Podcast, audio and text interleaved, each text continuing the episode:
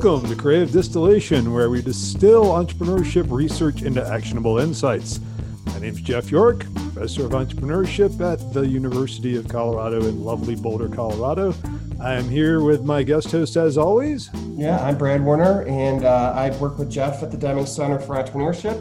Uh, and I think we have a great show today, actually. Very, very excited. I see this uh, a couple really cool beers sitting next to me, Jeff, that showed up on my front porch. So I thank you for that. Yeah.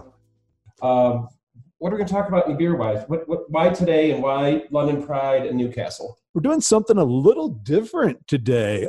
We are not tasting a Colorado beverage for the first time in the entire history of our podcast. All God, I don't even know, 10 episodes, whatever it is. Yeah. Uh, we're going international. You know, we kind of had international uh, guests last uh, last podcast.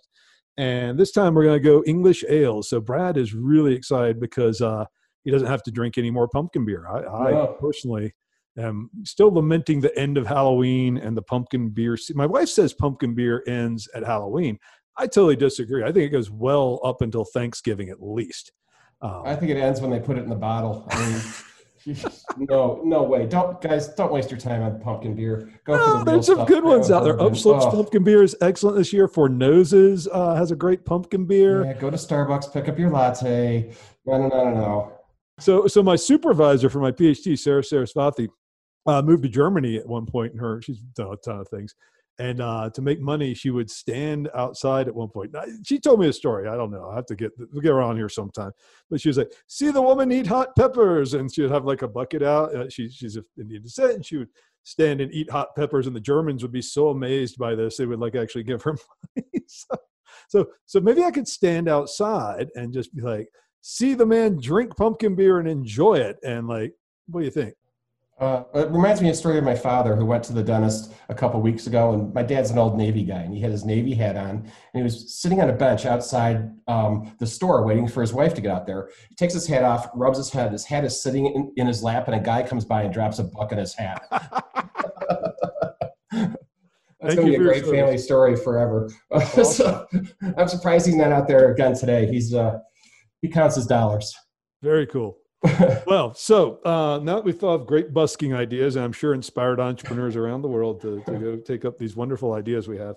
Today, our guest is Matthew G. Grimes, who I, I want to call him a professor, but they have these fancier titles over in the UK where he is. He's at the University of Cambridge, uh, which I was lucky enough to visit uh, during my sabbatical a few years ago. If you've never been there, it is amazing. Wonderful town, wonderful university. Uh, thanks for joining us, Matthew. Welcome. Yeah, thank you both for having me. Looking looking forward to the conversation. Yeah, it's it's going to be fun. And uh, so, what is your actual title? So uh, at the mo- at the moment, it's reader, which is a, a very strange title. It it apparently has history in in the UK. Uh, so a lot of the universities here um, used to abide by this kind of you know lecturer, senior lecturer, reader, then then full professor. And so here you're not you're not even allowed to call yourself a professor until you reach that full professor status. But it's been been quite confusing, and people have debated in terms of as as the profession is globalized, right? So there's some confusion over, you know, is a reader an associate professor equivalent, or is it a full professor equivalent, or is it just somebody who can read well? Um, you know, so there's there's a, a lot of confusion over what over what exactly it means. And for, for those of you that might be listening and have no idea what the hell we're talking about. So, when you're a professor, and this is fascinating to Brad, I'm sure he's just. Oh my God! You know what I'm thinking? Is every entrepreneur listening to this looking for tips right now is just passing out saying, "Are you fucking kidding me?" We, we're, we first of all, we have a reader talking to us today. What the hell is that? And you know, the, the British the British titling system, um, as we all feel in America, maybe is a little overdone. Well, Um, let me explain this in more depth because it's really fascinating. Basically, real quick. So, when you start off being a professor, you're assistant professor, and associate professor, then professor. And in the US, that just means assistant professors don't have tenure yet. And after that, uh, you become associate professor, and then you want to become a professor for so you can make one percent more money a year, I guess, and and you can hold your title or something like that. Anyway, so that's how it works. But it is confusing when you go to the UK and someone introduces themselves, or the, you know, someone's getting an introduction. And this this person is a reader, and you're just like, yeah, I. most of the people in this PhD seminar probably are. Uh, you know, Brad, are you a reader? Do you like to read? I, I do enjoy reading. I uh, mainly uh, fishing books though, and, and magazines about boating. I'm really really happy there. So uh, That's not true. You read all sorts of I read. You know what? Actually, I'm an avid read, reader. I, I get up at four in the morning and I start reading uh, probably for four hours before I even start my day. That's awesome. I don't, I don't do that. I, I, I, mean to, and I don't. Uh, anyway, so we're really stoked to have Matthew with us here today. Uh, we're going to talk about a paper he wrote a few years ago, actually, um, called The Pivot. But first, we're going to taste beer Yes. because that's what we do. Yeah. Um, so, uh, Matthew, you're drinking the the London Pride right That's now, right? correct. Yeah. And so London Pride is made by Fuller's. It's original London Ale. Um, so I know that uh, I know that a lot of British beers use obviously British hops, and British hops have a different flavor profile than American hops. And so people are always like, you know, it used to be like, well, we Americans are, you know, making unique interpretations of the world's beers when the microbrewery movement started and and British beers, pale ales in particular, were a big influence in that. But the basic thing is British hops are really expensive, so American brewers started to grow their own in the Cascade region up in Washington, Oregon, that whole area. And American hops tend to have a much more assertive and fruity, estery kind of flavor, whereas British hops are more floral and have uh, more of a, an herbal flavor to them. So anyway, Fuller's Pride is a great example of that. And British beers are brewed with harder water. The water is generally harder in the UK. Although All I have to say is, to me, this beer tastes awesome. I love it. And, and coming from me, that's actually a hell of a compliment. So I went to college for a year in England, the University of London. So it, it makes me feel the people were so nice when I, through my college years when we were there, and um, then a lot, lot of traveling there with my family afterwards. That's uh, maybe this just takes me home a little bit too. I, I really, I think that this is a, a fantastic beer. So Matthew, tell us about your experience with British beer as an, an expat. Um, yeah, well, and maybe a little background. So you you didn't do your schooling or grow up in the UK, right? I did my master's work at Oxford. That was my one year abroad, uh, but then returned to the U.S. to do my PhD. And after after finishing the PhD, moved up to Canada for three years, back to the states where I was a professor at Indiana University, and then moved over to Cambridge uh, just a couple years ago. And we've loved it since. I mean, it's been a strange place to to spend the last year of of you know COVID the COVID situation, kind of removed and distanced from the family and from everything going on back back at home. But you know, it's also been a kind of a magical place to be. Uh, Cambridge, in particular, is a very rural kind of picturesque, kind of pastoral landscape. So you know, you know, the river floating through the center of the city, and a lot of history and innovation kind of intersect at this at this place. And so, you know, all the students actually left in March.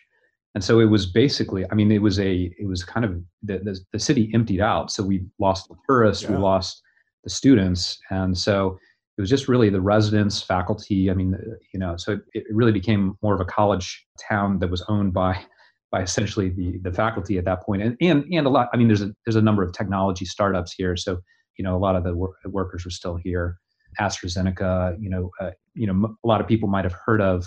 I mean, they're the one of the entities behind the UK vaccine that's that's coming out around around COVID. So, anyways, yeah, that's that's kind of the the short story of how we ended up here and what it's been like since I've been here. In terms of British beer, I mean, I try to avoid it as much as possible to tell you the truth, but um, It's got to be a little difficult. yeah, there's I mean, there's a number of of craft beers coming out, you know, around here, you know, following the trend of the U.S. But I mean, I think actually, I, I mean, I, I don't mind this this beer. The, the London Pride is pretty it's pretty solid beer. Um, I mean, I would say like in general, they tend to serve it kind of warm, which is a which is a strange decision. I, I feel like at at least from American palate, I think. I mean, but there's a reason they do that. So the reason they serve, uh, well, the reason traditionally British ales were served warm is because they didn't have any refrigeration. I mean, they just have, I mean, and American beers too. And so naturally carbonated. And the interesting thing about British beers is you can go, when you go to a pub, you get um, on the cask. And the cask means that they're not using injected CO2 to push the beer out. It's being instead hand pumped. So if you go in a place, and that's why it'll take a minute for it to settle because the beer gets stirred up and that sells. And to Americans, they go and get that and they're like, oh, great, you just gave me this flat, warm beer. Thanks. Um, yeah. And by the way, there's not much alcohol in it either. Um, so for Americans, they're like, oh no. But this is the beauty of British Ale. When it's served warm like that, even a beer that's like three, three and a half percent alcohol, like basically a Coors Light in alcohol, has flavor profiles and a richness to it that many American, you know, American ales tend to be kind of one note. Not, not all of them, but I'm, I'm being very beer nerds would get very angry with me. But it's the reason they serve warm tradition, and also it allows those flavor profiles to come through. Now, takes some getting used to for sure, but I love it. I mean, well, Me too. I, I like I love pumpkin beer too, so Yeah, I'm a bit the of a weird guy. Um, so anyway, this is fantastic though. I really like uh, the malt flavor of it. You know, it's got like a almost like a biscuit, like a toasted cracker like flavor. It's uh, toasted malt. It's a British style of malting and uh, really nice. You know, in your beer judge days, Jeff, are there any American craft breweries that are uh, putting out kind of this English style? It's interesting, Brad. They're they're really. I'm sure there are. I mean, there's you know thousands of craft breweries in Sure. America now, but I I don't know of any. Uh, there's one brewery called Firestone Walker in California that kind of has a British branding to it, but you know, it's real. And I remember there was a, a brewery in Virginia that did just British ales. They don't tend to be popular with Americans. You know, I maybe we're great. still like uh, you know against the redcoats and but uh yeah this one's this is a good one and then the other one we got uh well i gotta finish this first i'm trying to talk Yeah. and drink as quickly as i can but yeah i'll just drink this real quick Mm, that really is good uh the other one we got today and by the way when if you go to the uk like don't drink any of these beers like like matthew's saying like you know there's there's so many brewdog is one of my favorite british microbreweries although they're getting huge now. I think they might have gotten acquired by somebody. But this is uh newcastle brown ale. And uh okay so I went- I was an exchange student to scotland when i was like uh, a senior in high school. And uh my parents are like yeah you- this educational quote unquote experience you came back with a beer gut and i guess i, I love did it. and i've kept it ever since um but this was my favorite beer when i lived in Hawick in the borders of scotland it's not a scottish beer it's uh you know obviously from newcastle and trent Okay, but uh, let's give it a definitely shot. the most approachable British beer possible. One of the most approachable craft beers. Period. Approachable is a good a good word for it. Yeah. Good training training wheels beer. I, I would say for me, I like the London Pride better than the Newcastle. Uh, What but do I you do like think better about the London Pride? uh, just just the way it, the flavor profile to me, it's more. I think it's more of a neutral flavor flavor profile. Yeah. I, I like that. It's cleaner. Yeah. So I mean, I, I don't know how else to describe it. I mean, they're both good, but I think that the for me, the London Pride stands out. yeah, I'm not for- a big brown ale guy anyway, and probably because you alluded to, I used to be a beer judge, Mhm. and like the first time somebody gets a homebrew kit, the first thing they brew is a brown ale. Oh, really? Is it the easiest one to make? It's just what people brew. I don't know. I, I mean, it is easy relatively, but it's really easy to make a crappy one. I can assure you of that because because I drank like 500 of them when I was judging beer contests. Like, uh, so when you're judging a beer contest, um, you judge a category. okay. So, like, hey, Jeff, you're going to judge brown ales. And then you judge all the beers in that category. So, if you're doing like uh, Belgian tripels, like, you know, a Yep. weirder beer, a more advanced beer to brew, you'll probably judge like three of them, right? Uh, brown ale, you have like a flight of, you know, 28 beers, like, and they're all horrible. Uh, and even the best ones, like, not that exciting. Like, okay, you managed to make a brown ale, great. Um, kudos to you because, yeah, like you said, it's not exciting, right? Right. So, um, great beers, obviously good stuff. But if you go to the UK, um, just walk into any local and, and just ask them what's good, and just you'll you'll be fine. You know, It is so much fun. I mean, just the, the selection, how everything's different, and how the communities actually kind of Yeah. revolve around the pubs, right? So you can find great food in, in pubs now, and uh, yeah, it's just it's an experience, and it's it's just really fun. I agree. I love it. I, I and I think I love Cambridge more than anywhere else I've ever been in the UK. Yeah, Cambridge is fantastic. Wonderful city. We should do this live. We'll, we'll do uh, uh, post COVID. We'll uh, we'll just come over and do our European tour, Brad. Yeah, we can we can bring some books and become readers ourselves. is everything What's, uh, close now, Matt? Is, Yeah, is- that's what I was just getting ready Is to ask. England is England shut So down? we so we just went into our second lockdown um, as of right, yesterday. Okay. However, it is it's a fairly uh, precise and slightly moderated version of the lockdown. Um, in some ways a, a similar version to what I, I, I think I was reading that the the White House health advisor is is suggesting at, at this stage, uh, given given the rates that I, I noticed in the U.S. the last couple mm-hmm. days. But the um, there's no gatherings that are allowed. Uh, you, but you know they encourage exercise. The children are in, are still in school, and and if you if you have to work, if you have to get out of the house to work, there are certain exceptions that get made. But ultimately, they're you know they're trying to take the next four weeks and really stave off a massive exponential. And they're also trying to prepare for the holidays so that you know as the university students prepare to go back home, that they're not they're not carrying with them massive rates of, of infection sure. back to back to the you know individuals who are most susceptible. So in, in general, I think everyone over here has reacted relatively positively. I mean, there's there's outliers, of course, but I would say you know the fact that children are still in schools and in daycares for the most part, and it still feels like people are able to to function um, in this kind of virtual world that we're all having to to live in. But um, yeah, yeah. crazy. From your perspective, what's been the impact on on entrepreneurs and small business over there? I mean, has it just been devastation or are people pivoting and doing different things or what's going on? Yeah i mean it, has been really devastating. I mean um, in some ways the uk has been hit harder than than than most uh, in in europe. I mean in the sense that like not only in terms of case rates i mean we we just had an explosion in london during the during the first wave but then in addition um, you know the economy has suffered in some of the hardest ways in in europe. And so you know they're they're certainly they're putting an effort the government's putting an effort to to try to assist small businesses but i mean the ends it, it's not it's not in sight. I mean you know politicians like to claim that it's right around the corner but it, it doesn't it doesn't seem like it's it's anywhere close to being you know to, to returning to a sense of normality. And so economically i think that there's a lot of pain right now and i think increasingly so particularly as we go into the holiday season and retail shopping is just dropping like you know and so, uh, in terms of entrepreneurs in general, I mean, if you if you look at the, the sort of the, the high tech startups, of course, there's there's a lot more room to to maneuver and pivot, and so that's that's where you're seeing sure.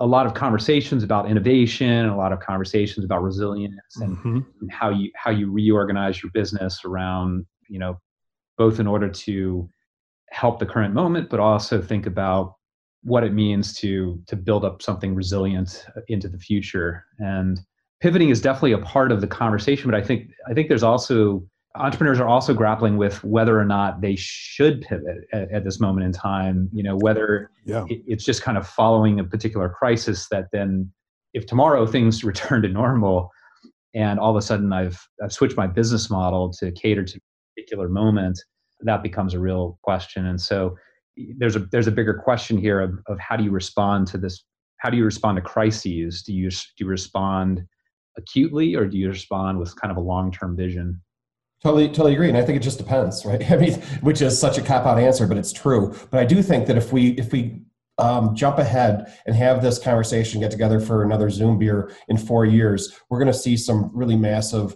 interesting companies come out of this crisis um, that oh, really wow. don't exist right now. And I'm really excited to see where that goes. And it gives entrepreneurs a chance, in a sense, to really shape the future. Right? It doesn't mean we need to go back to normal. What do you want the new normal to look like?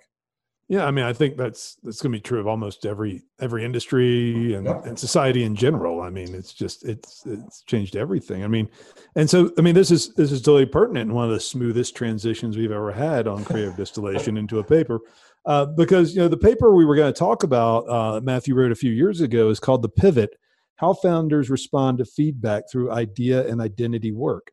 A little simpler title than last time, Brad. I mean, uh, you know what? I actually understood this title, so that's a good thing. that's a good um, start. I, and um, I'm a I'm a total um, advocate of, of, feedback and creating feedback loops and all those types of things. Um, so I'm I'm going to love today, and I have to actually tell you, any entrepreneur I work with, both um, whether they're big companies or startups, wherever they are, it's all about the customers and getting customer feedback. Understanding the pulse of your customer through the life of your business is is vital. And so I'm going to be really curious to see where you're going to go with this, uh, your findings about feedback and action items for entrepreneurs on the street.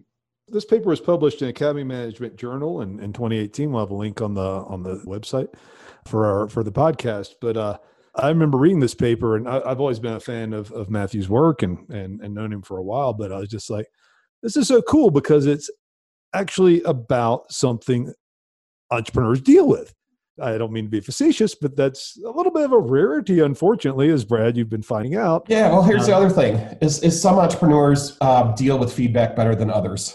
Uh, yes. You know, you have those entrepreneurs that are uncoachable that they think that they've solved the world's problems, and and they could have all the feedback in the world that they're heading for a cliff, and they don't care. And by the way, in future news, they're off the fucking cliff in about a year.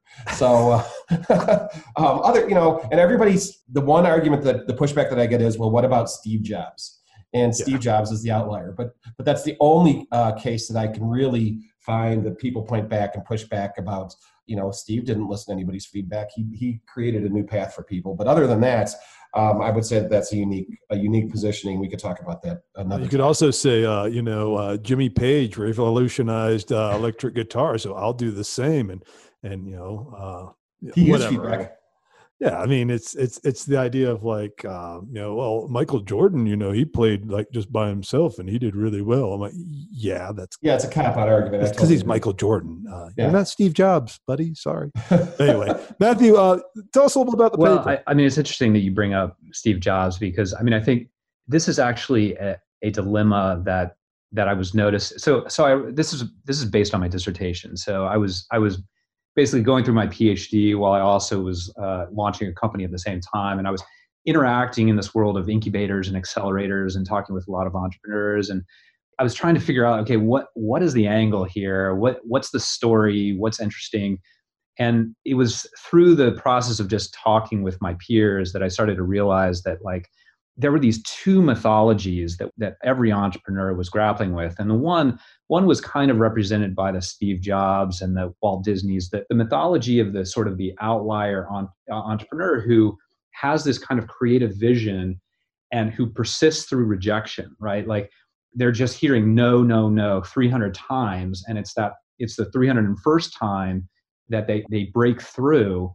And in some ways, you know that is disruptive innovation right? That if if you really want to be a disruptive entrepreneur somebody who is going to disrupt existing professions or you know disintermediate value chains you have to be thinking outside the box. And that means that that investors are going to have a hard time categorizing you that feedback providers are probably going to reject your your ideas. And so a lot of entrepreneurs are like well that's that's why i'm getting rejected. I'm getting rejected because i my idea is so great that that ultimately by definition thinking outside the box is means that i'm going to get yeah. Is elon musk one of those fellows? Uh, you know i mean i think we could we could speculate right? I mean we and right. but what do you think though? Just just kind of just as a an aside. Certainly i think that he what was it about a year and a half ago he started tweeting about uh, nuking Mars. It was hashtag nuke Mars, right. right? And you know, and he got a lot of flack for that. But part of why he was getting a lot of flack is that a lot of people were thinking they were using conventional thought processes to understand what he was trying to say. So they were saying, okay, so what do I know about nuclear nuclear bombs, right? I know that they devastate right. planets, right? He's now talking about dropping a nuclear bomb in order to in order to create a habitable planet. This That's makes right. no sense.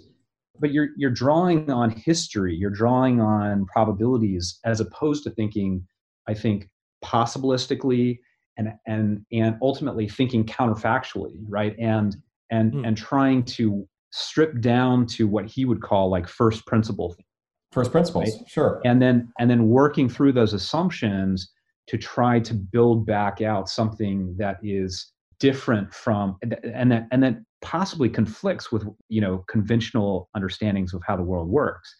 And in some ways that that is precisely what we would encourage entrepreneurs to do. But in doing so we also have to recognize that those entrepreneurs to, to the extent that we're causing we're asking them to be innovative are probably going to experience a fair amount of rejection along the way.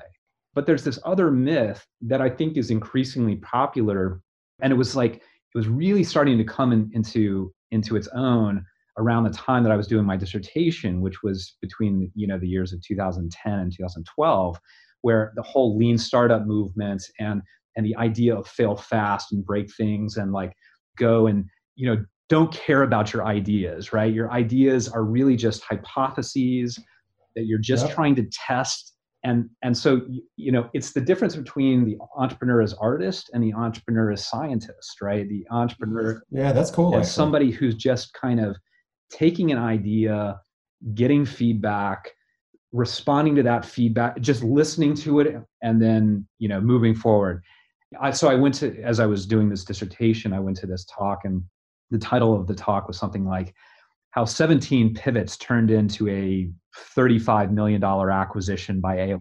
you know, it's like just pivot, pivot weekly. Right, right, and daily. You know, so I pivot. think even at around the same time, Steve Blank had come out with an article. Uh, Steve Blank, the professor at Stanford, had, oh, yeah. had, had talked about the the number of pivots you know that that's going to lead to the greatest you know in terms of uh, exit rate or acquisition you know and and i think that there's this kind of we're, we're caught up in this idea that that entrepreneurs have to pivot in order to be successful. And so it's how many times do you pivot or when do you pivot or and and it's clearly true that our first ideas are rarely our best ideas. But at the same time we also i think have to recognize that to the extent that we've come up with an innovative idea it's also likely that investors audiences are initially going to have a difficult time putting that into a box and properly evaluating it. And so that that was what I saw every entrepreneur wrestling with as they were going through this kind of accelerator process and incubator process and the, the constant feedback they were getting where, where mentors and experts were coming in and saying like oh no your idea is shit or whatever it is and and they're taking that very personally and and and they're trying to figure out okay do i act as a scientist and just iterate on this or do i do i see myself as the artist and i I've, i have something really true and worth and worth pursuing and i just have to keep iterating on it in my garage or whatever it is right like remove sure. myself from the noise of the feedback in order to create something beautiful and then and then introduce it to the world and so that was a tension that I saw a lot of entrepreneurs wrestling with, and that kind of gave rise to what what I studied.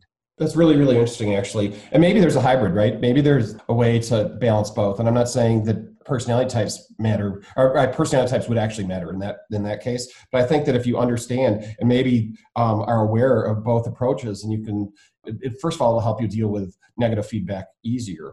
Also, listening to potential customers, but um, staying true to yourself, right? There maybe there's this balance of this tightrope that you have to walk. I, I think that's right. I mean that so there's the the epigraph, the opening quote in, in this paper is uh, from Alexis Ohanian. This was this came out of a podcast with Tim Ferriss, I believe, and and he says something to the effect of you know that you know the entrepreneurs that do the best are those that are stubborn and flexible simultaneously, and it's like yeah, what is that? Right, right. Yeah, I've, I've got it right in front of me. I've got the paper here. Uh, Every founder has to be determined and stubborn, but a great founder, she also realizes that she can be that stubborn and determined, but also adaptive and flexible. Yeah, so there's this yeah. there's this interesting paradox there because it's like, what, what does that even mean? Like, how, how are you, how how are you, how are you, you know, stubborn and flexible at the same time?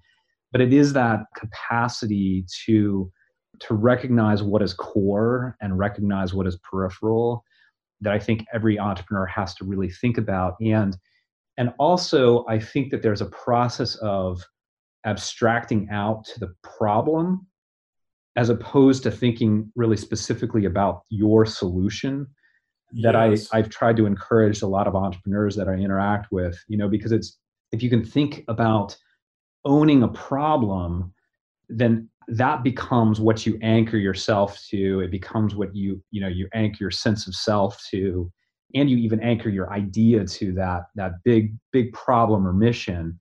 And then where you start iterating is around the various solutions to that problem.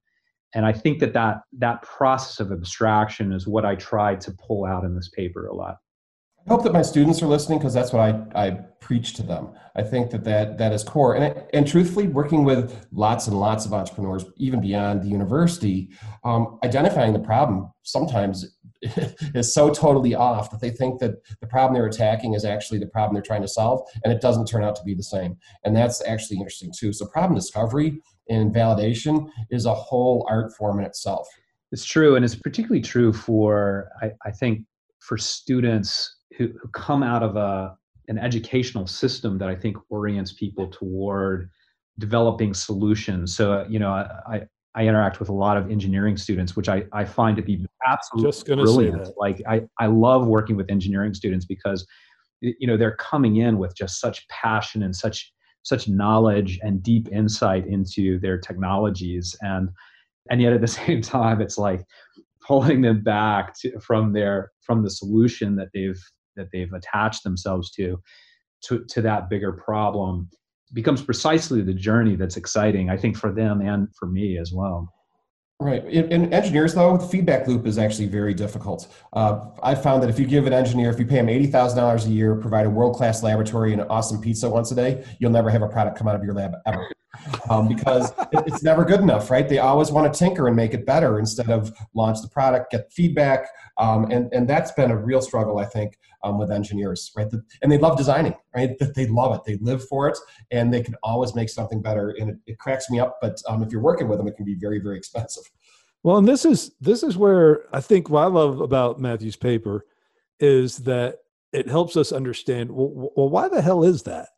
Is it just because engineers are some different type of person and and therefore you know i mean i see the same thing i teach engineers not engineers I'm getting ready to launch a class where we try to put engineers and mbas together oh my god just getting the two groups you would think they'd be eager to collaborate. No, no, they don't like talking to each other very much at first. It's like It's you're uncomfortable. speaking the same language. Yep. And I, what I love that that Matthew's paper points out is is much of this is tied up in in our identity, like not necessarily an identity in the sake of like who the world thinks we are, but who we think we are.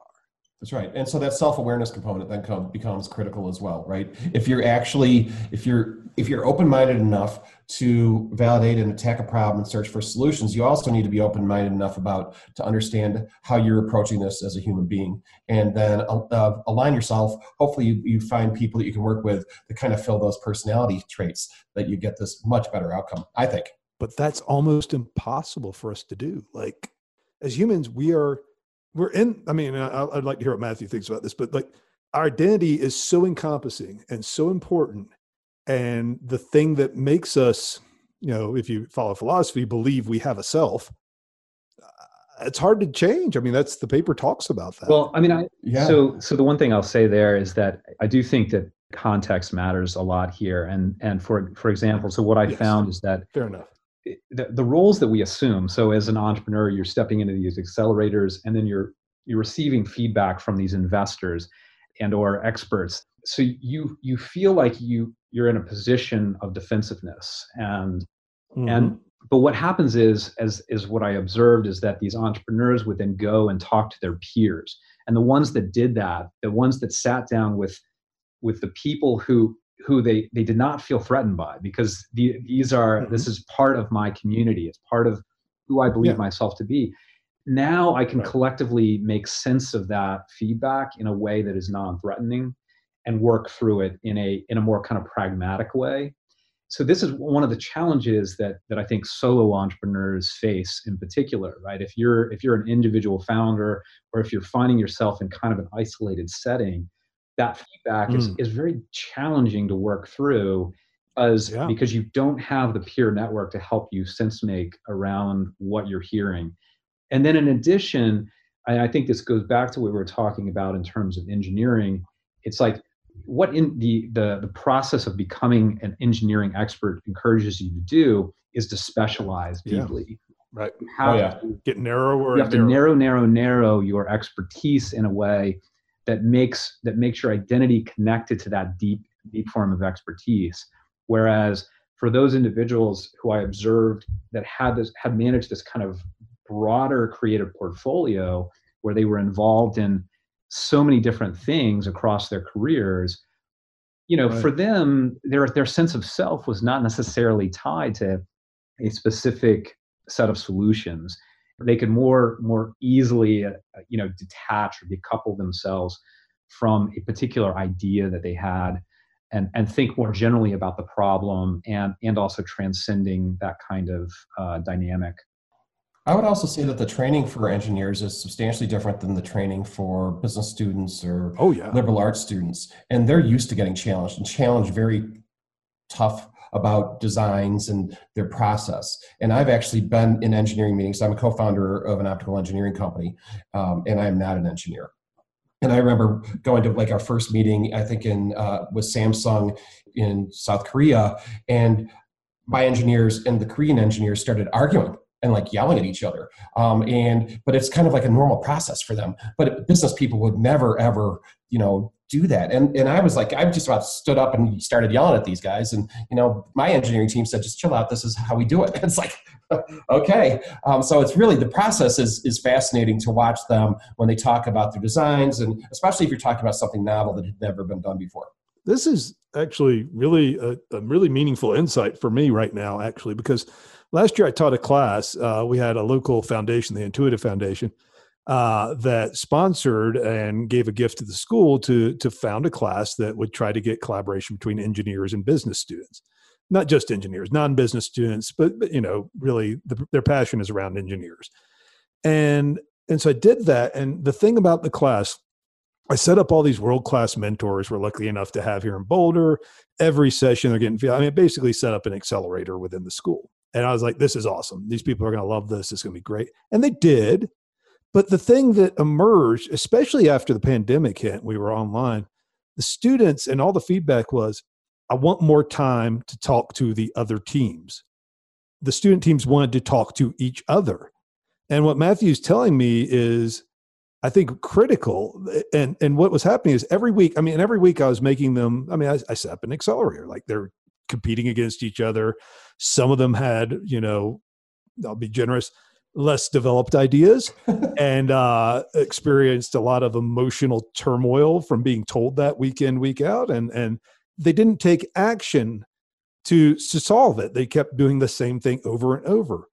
And one thing I noticed actually, and I, th- honestly, this is just coming to me, that group never really engaged with the other groups and providing meaningful feedback or collaborating whereas we had other teams that would get very similar feedback but they would they wouldn't leave the freaking zoom calls. I mean it'd be like 10:30 at night. The class was supposed to end at 9:30 and I don't want to be the guy that's like hey I got to go right? I'm supposed to be the professor and be more committed than anybody but I was like guys I'm going to go. I'll leave the zoom call open and they're just talking to each other.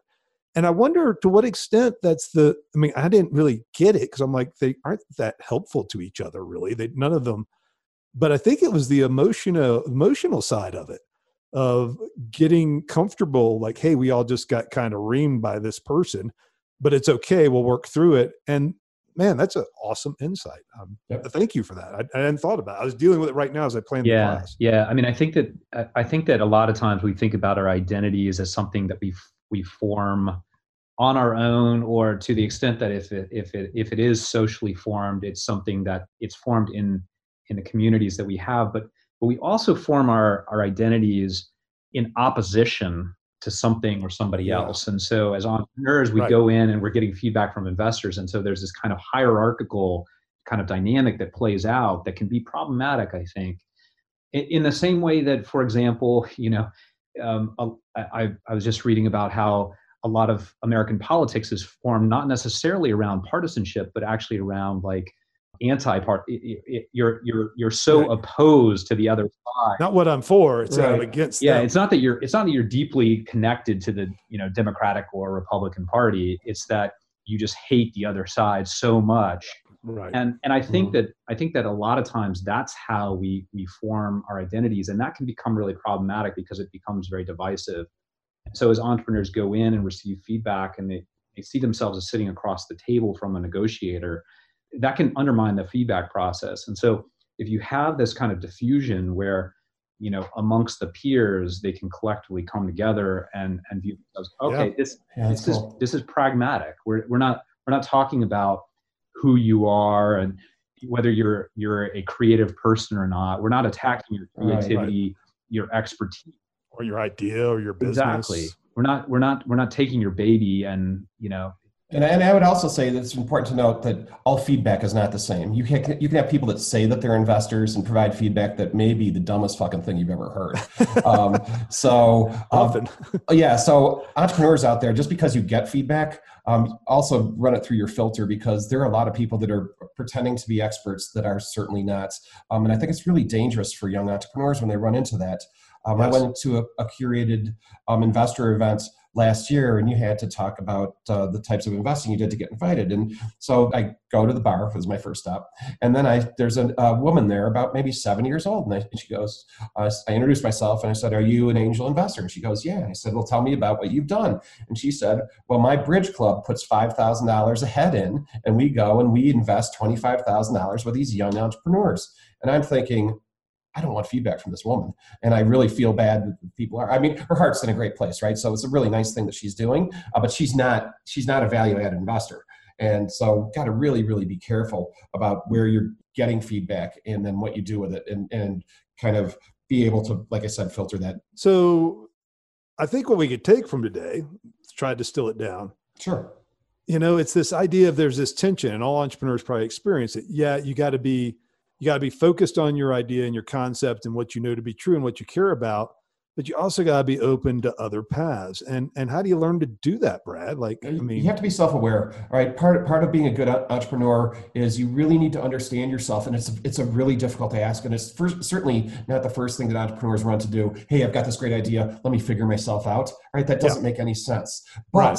In a sense, you actually do need to figure yourself out. You need to understand truthfully where your strengths are um, and where your weaknesses are, and build that team around you to Right. fill those holes. To then Right. collectively be able to filter the feedback. I think that we've been referring to. Right, right. And so I'm wondering, like, so I- I'll get a little academic here since we lost Matthew. I'll, I'll try. to- Okay, I'll keep you on the. the but just just real quick. So identity theory, the theory he's talking about here, has this basic concept that we have multiple identities we hold within the self, and Okay. at the very core of what we believe in is something we call personal identity. So values, what I think is important across every situation. Doesn't matter if I'm acting in my role as a father, or I'm acting in my role as an entrepreneur, or I'm acting in my role as a professor. There's certain things that I hold important.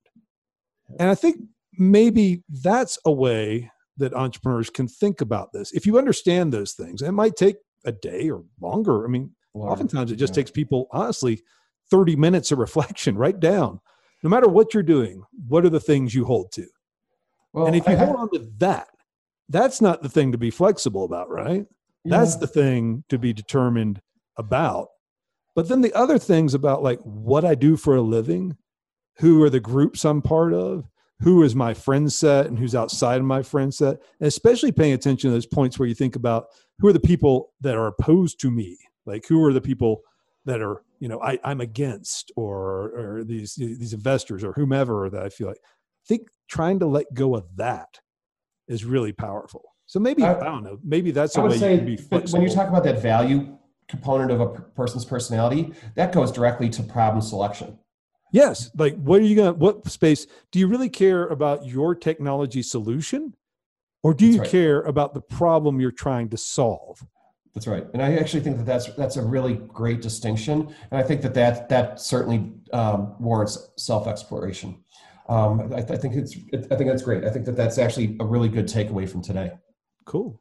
Uh, I actually feel better because I make my students do that. yeah, and they don't true. like it. They do No, they not. don't. People no, because it's not uncomfortable. like to stand up. And I make them tell everybody else, like, like, here's what's really important to me. Here's what I care about. Here's where I come from. Here's how I develop these beliefs.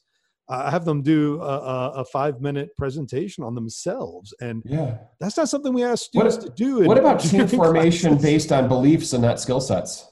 Right? Right. That that you put people together with common beliefs and then they go out and they fill the holes in whatever skill sets they need. Yeah. This is great, Matthew. I think Matthew's back. He's back.